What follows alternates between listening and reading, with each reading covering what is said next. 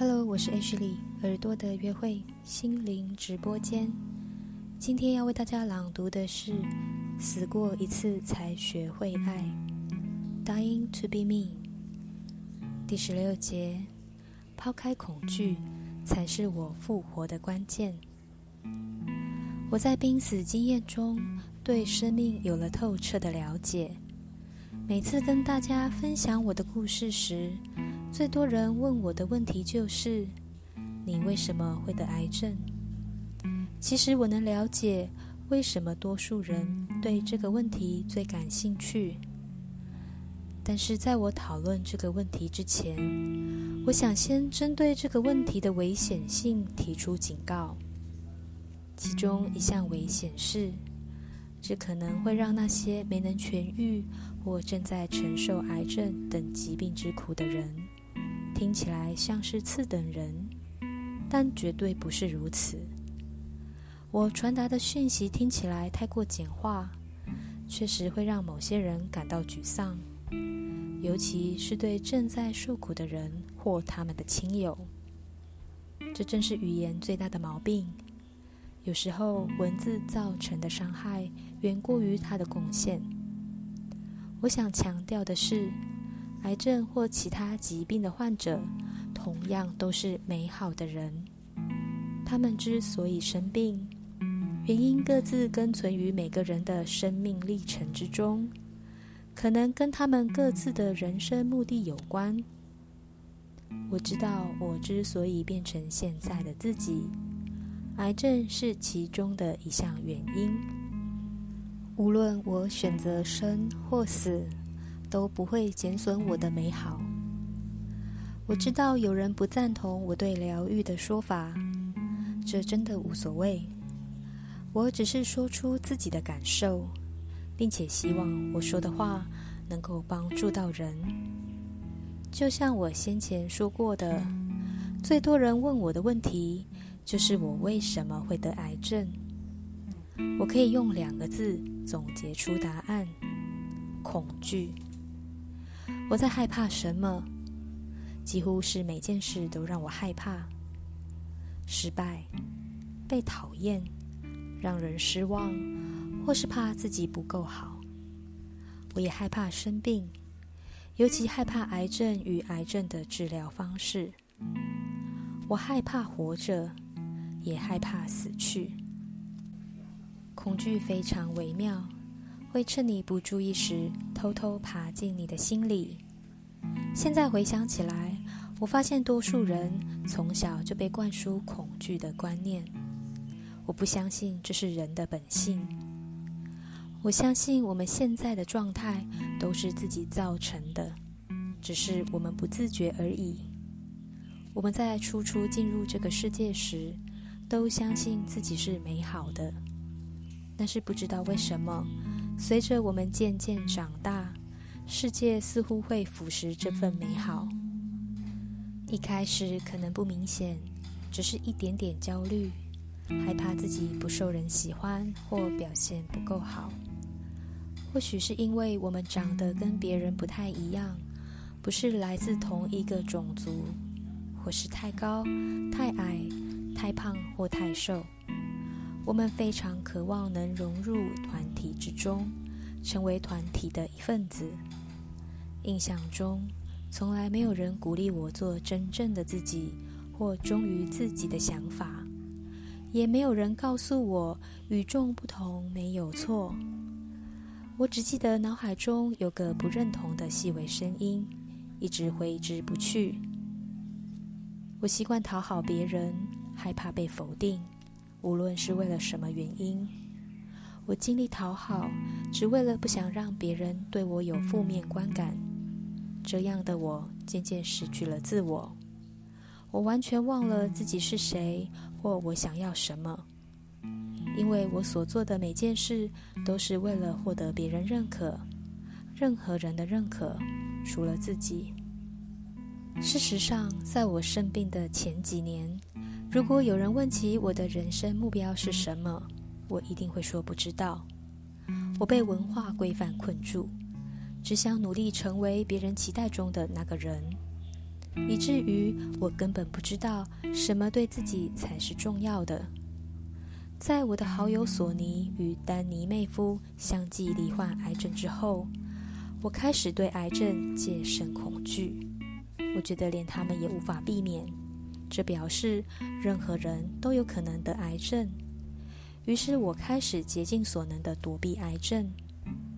然而，预防癌症的资料看得越多，我反而越有理由感到害怕。好像所有东西都会导致癌症。环境里无处不在的病原体，食物、微波炉、塑胶容器、防腐剂、手机，这些东西都可能致癌。致癌物品的清单列也列不完。我不但怕癌症，也怕癌症的治疗方式——化疗。我先前提过，索尼在化疗过程中慢慢死去。这件事更是加深了我的恐惧。我发现自己不但怕死，也害怕活着。我几乎成了恐惧的囚犯。我的人生经验越来越狭隘，因为对我来说，这世界充满了危险。然后我也得了癌症。尽管表面上的我看似积极抗癌，实际上我把癌症列为死刑。我像行尸走肉一样做着该做的事，但是在我的内心深处，一直觉得自己一定会死，而我非常非常害怕死亡。研究人员常说，他们正在努力寻找治愈癌症的方法。在我听来，这句话表示目前癌症依然无药可医，这似乎是广为接受的事实。至少在传统医学界是如此。医生说正统医疗是唯一的办法，但是医界却坦承癌症无药可医。光是这一点就足以让我打从心底感到恐惧。只要听到癌症，我就害怕。科学无法解决这个问题，更让我确信自己存活无望。我依然尽最大的努力抗癌，但病情还是日益恶化。虽然多数亲朋好友都劝我不要选择另类疗法，但是我觉得使用正统医疗的结果只有一死。除了正统医疗，其他方式我都尝试过。就像我先前提过的，我辞掉了工作，花了整整4年专心抗癌。我试过信心疗法、祈祷、冥想、能量疗法。我读过每一本讨论癌症的书，仔细推敲每一句关于癌症的描述。我还试过宽恕疗法，宽恕我认识的每个人，然后再宽恕他们一次。我远赴印度和中国，寻找佛教僧侣、印度瑜伽老师与启蒙大师，希望他们能帮我找到答案，获得疗愈。我试过吃全素，在山地冥想、瑜伽、阿育吠陀脉轮平衡、中医草药、生命能量疗法和气功。尽管如此，癌症还是控制不住。我不断尝试各种疗法，用尽一切办法求生，健康却还是每况愈下。我的心智也陷入一片混乱。我在前面提过，到后来，我的身体渐渐无法吸收营养，肌肉也萎缩到无法走路，轮椅成了我唯一的行动方式。我的头像一颗超大的保龄球挂在脖子上，呼吸必须依赖吸带式氧气筒，片刻不能离身。在我入睡后，我的先生彻夜不敢合眼，生怕我会停止呼吸。母亲也来帮忙照顾无法自理的我。大家都很不好受，除了自己的痛苦，我也能感受到亲人的痛苦。我无法形容当时那种日日与恐惧为伴的心情。随着健康恶化，我早已命悬一线了。我参加心灵疗愈团体，因为有人说这是我唯一的选择。我也听到有人说眼前的世界只不过是一种幻觉。我变得更加沮丧、害怕。我问自己，我怎么会做这样的选择？我该如何改变选择？如果这只是幻象，为什么感觉如此真实？如果上帝真能听见每个人的祷告，他为什么听不见我的祷告？我这么努力，宽恕、净化、疗愈、祈祷和冥想，所有能做的我都没有放过。我实在不明白，这样的事为何会发生在我身上。最后我终于撑不下去了，决定放弃。那是一种内在的彻底释放。癌症已蹂躏了我的身体4年多，我衰弱到无法继续苦撑，于是我投降了。我好累，我知道下一步就是死亡。我终于走到心甘情愿面对死亡的那一步了。任何状态都比现在的状态好。就在这个时候，我陷入昏迷，器官也开始停止运作。我知道亲人和我走过的这一段路痛苦到极点，所以我一心求死。身体停摆之后，我进入另一个国度。我看见自己是如此美好，因为我没有被恐惧吓到变形。我察觉到一股力量，而且我可以进入到那股力量之中。当我已放弃对俗世的眷恋，不费吹灰之力就进入了另一个国度，不需要祈祷、诵经、引述经文，不需要寻求救赎、宽恕或其他方法。死亡比较像什么事都不做，就好像对着某个对象说：“好吧，我已经山穷水尽了，我投降。”带我走吧，你要对我怎么样都随便，我任你摆布。在另一个国度，处于清明状态下的自己，出于本能的知道我会死，都源于恐惧。我没能展现真实的自己，因为我总是有太多的担心。我明白癌症不是惩罚，不是报应。它是我自己的能量以癌症的方式具体表现出来，因为我的恐惧阻止我表达出那个美好的自己，而这才是我应该做的事。在那个无边无际的状态中，我发现我这一生对自己太严格，不停鞭挞自己，根本没有人在惩罚我。我终于明白，我没能原谅的人是我自己。我遗弃了我自己，我不够爱自己。这件事跟其他人一点关系也没有。我发现自己是美丽的宇宙之子，只因为我存在，就值得获得无条件的爱。我知道自己什么都不需要做，就能得到这份爱。不用祈祷、祈求或做任何事。我从未如此爱过自己，珍惜自己，或看见自己灵魂的美丽。即便这样的美好一直就在我眼前，却被俗世硬生生过滤掉，或甚至腐蚀掉。这层领悟让我了解，我不用再害怕了。我发现我自己及我们所有人都可以达到的境界，所以我做了一个深具影响力的决定，返回俗世。我在被唤醒的状态下做了这个决定，而这个决定也是推动我回来的最大力量。当我在血肉之躯里再度苏醒过来时，我知道我身上的每个细胞都会对这个决定有所回应，所以我早已知道我即将痊愈。在医院醒来之后，我知道接下来的一切检查、切片、药物等治疗都只是为了满足身边的人，虽然有许多过程极为痛苦，但是我知道我一定会好转。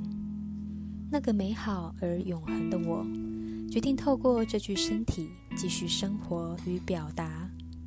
世界上没有任何一件事能够影响这个决定。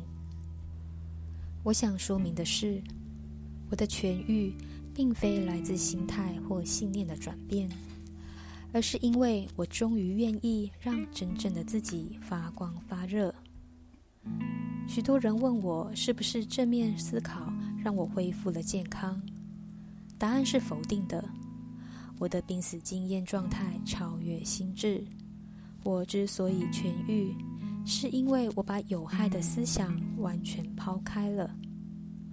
我不是处在一种思想的状态，而是存在的状态，那是最纯粹的意识，我称之为美好。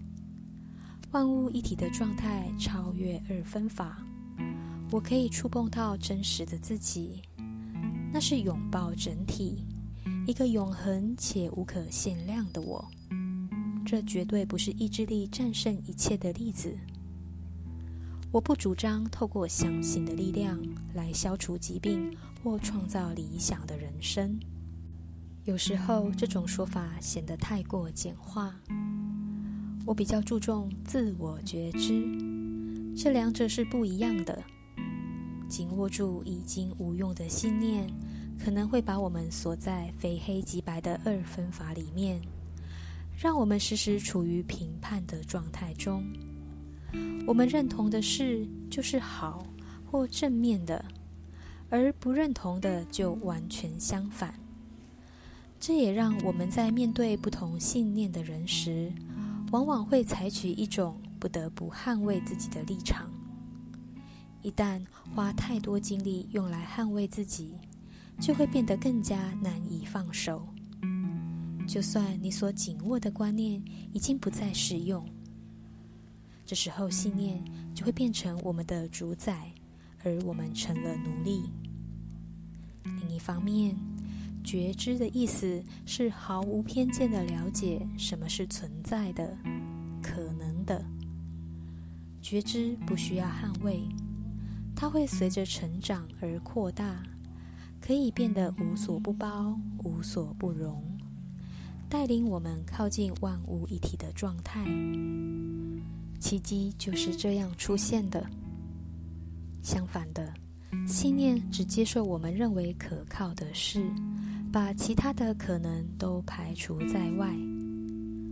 所以我的答案是不，我的痊愈不是因为信念，我的濒死经验是一种纯粹的觉知状态，是一种完全抛开过去的教条与成见的状态。这种状态让我身体自行重设。换句话说，唯有抛开信念才能让我痊愈。当我彻底放弃强烈的求生渴望时，我体验了死亡。在垂死的过程中，我发现我的时候未到。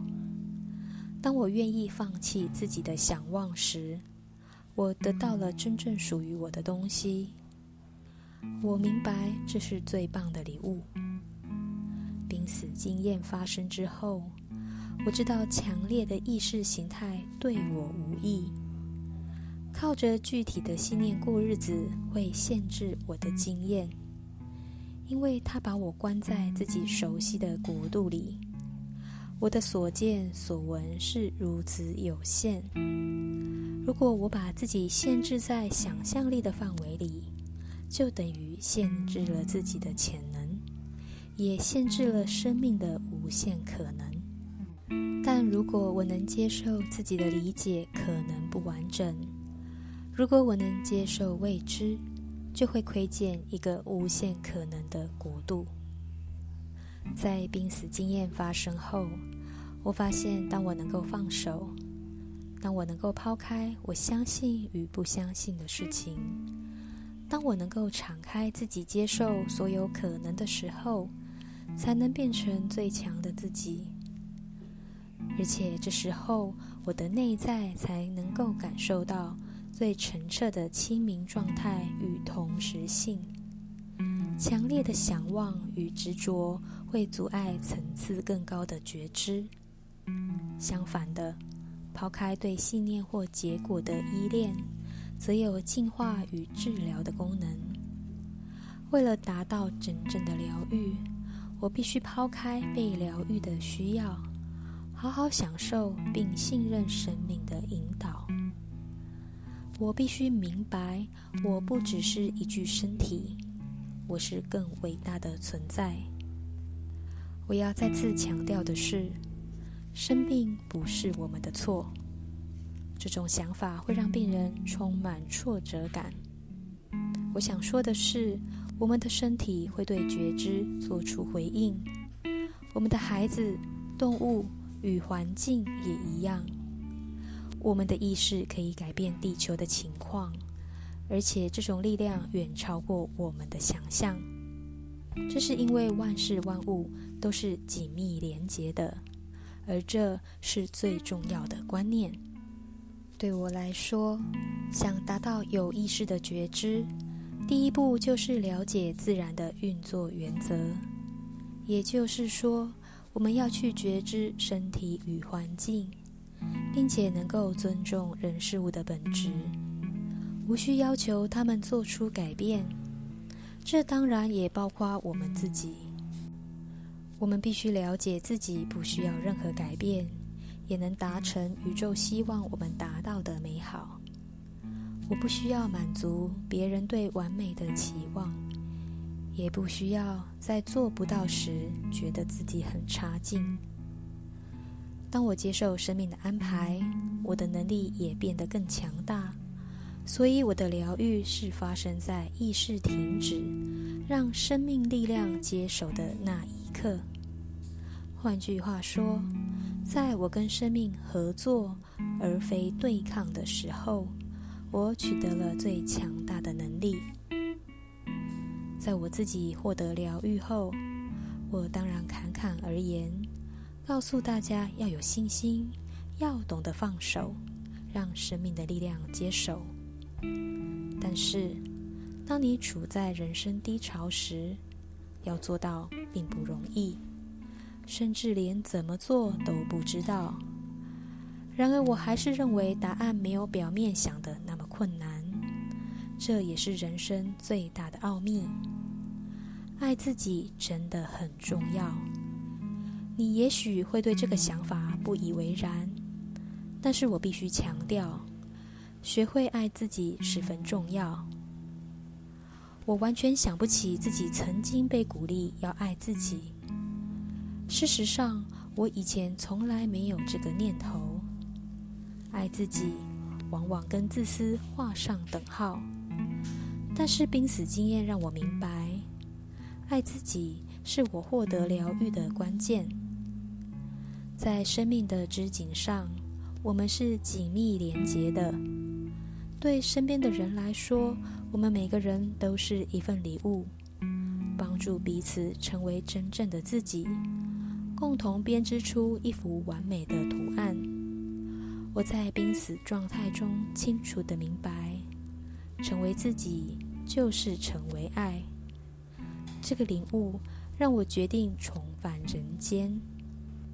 许多人认为我们必须努力付出爱，但这是非黑即白的二分法，因为有一个给予者及一个接收者。但我们可以超越这种爱，意思就是你我之间别无二致。如果我知道我就是爱，那么我就会知道你也是爱。如果我关心自己，自然也会对你有着相同的关心。我在濒死经验中明白，宇宙是由无条件的爱所组成，我是这份无条件的爱的具体呈现。每一颗原子、分子、夸克与四夸克粒子都是由爱组成的。我不可能成为别的模样，因为这是我的本质，也是整个宇宙的本质。就连看似负面的东西，也是这份永恒无条件的爱的一部分。事实上，宇宙生命力的能量就是爱，而我是由宇宙能量所组成。明白这一点，让我发现我不用努力成为别人，也不会减损我自己的价值。这样的我早就已经是我想成为的自己。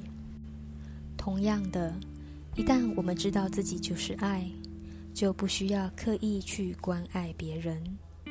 我们只要忠于自己的本性，就能成为爱的工具，感动跟我们接触的每一个人。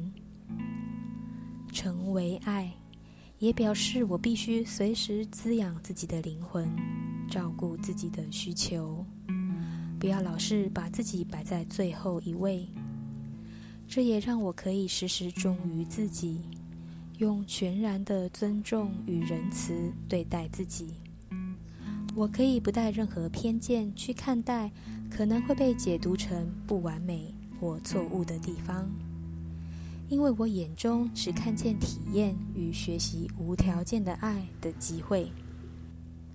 有人问我，万一太爱自己怎么办？他们问我，爱自己跟自私之间的界限在哪里？对我来说，那条界限根本不存在。事实上，自私源于不爱自己。地球和人类因为如此而饱受苦难。